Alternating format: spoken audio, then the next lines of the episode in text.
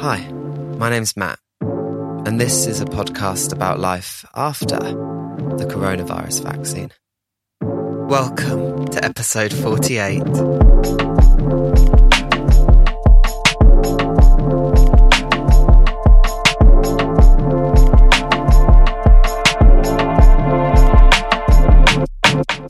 When an article about attention and distraction by Johan Hari, written for The Guardian, caught my attention this week, I thought talking about it would be a nice follow up on last week's topic of New Year's resolutions.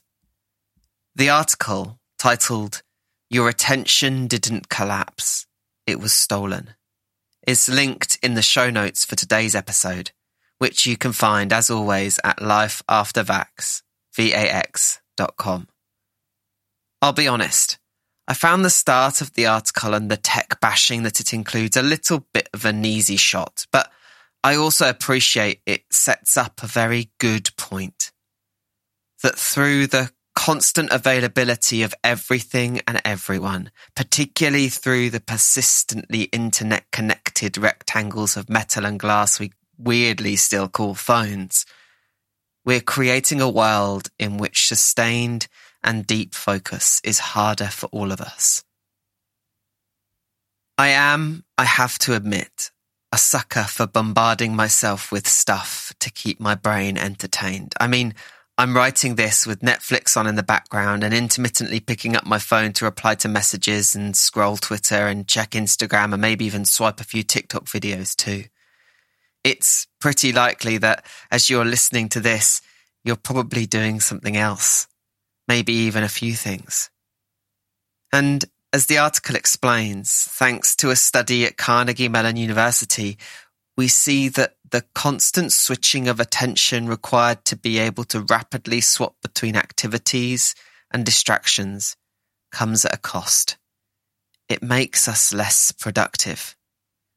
But here's where I have to wonder if the book which the article draws from will answer more questions when it comes out at the end of January because I'm not sold on the idea that being our most productive at all times is our greatest goal.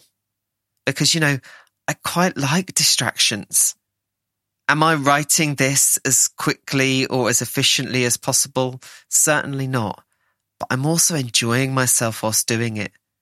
I'm enjoying a little back and forward between this and the episode of Star Trek Voyager that's my background viewing and the conversations with friends that sometimes pop up on my phone. That said, I think we all also intrinsically know the toll that unwanted distraction can take. The tiredness and frustration and anxiety it causes, and the drain it puts on our mental and physical well-being for every time we're glad of a distraction, there are times when we're annoyed at an inability to focus, either our own or someone else's. And so this is where I think the article can really help us out.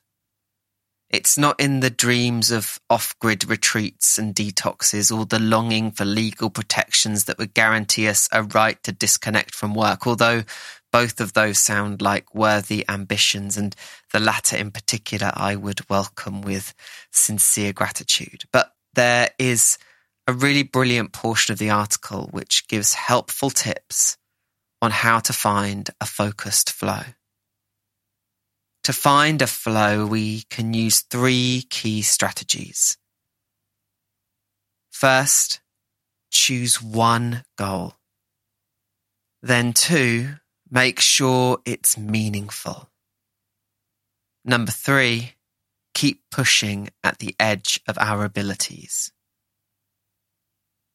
In selecting a single goal, in being focused on achieving a single thing, we are more likely to be able to deploy our mental energy deliberately in one direction.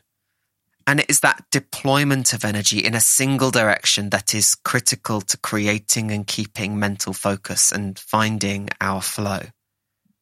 In having that goal be meaningful, we tap into our intrinsic motivations. Put simply, if we don't care about it, we won't flow into it. And in keeping ourselves at the edge of our abilities, pushing ourselves just a little bit to grow or adapt, or just to get that little bit better at doing something, then we can help to create the conditions for finding and keeping a flow. You know, thinking about those three strategies, I see so many connections back to what we talked about last week.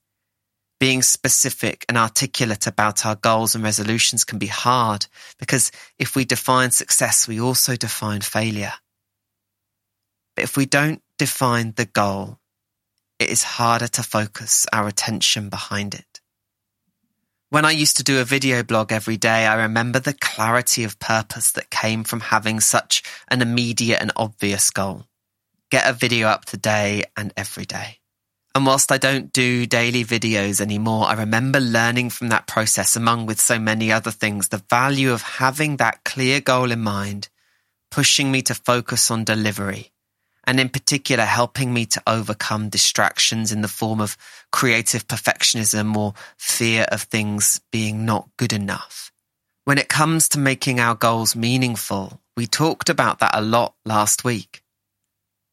How hard it is to fake or create that sense of meaning or purpose.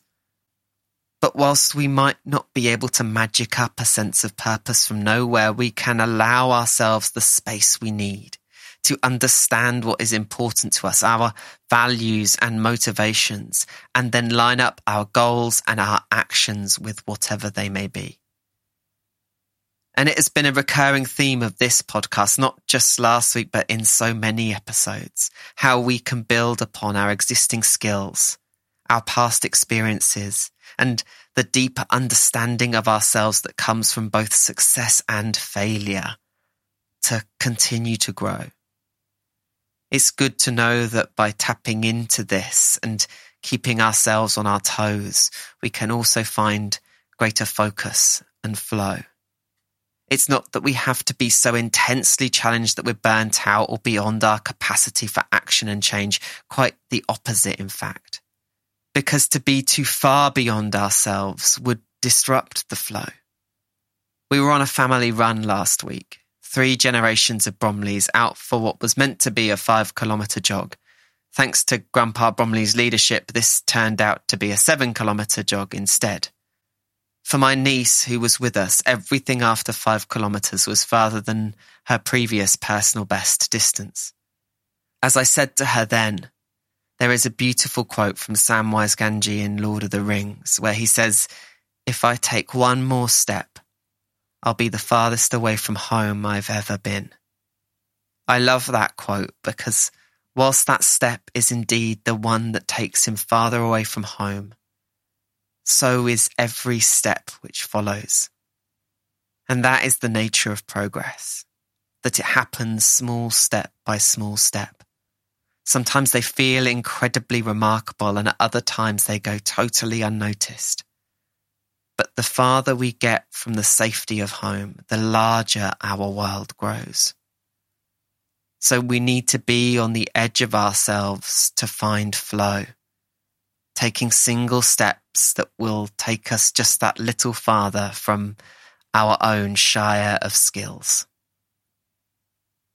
So if our resolutions are already starting to fall at the first distraction or the reality of a world of inconvenience, then we can turn that into a deeper understanding of what went wrong and why. And perhaps we might be able to find more of a focus and a flow to help us to achieve our goals if we pick one, make it meaningful, and keep working at the edge of our abilities.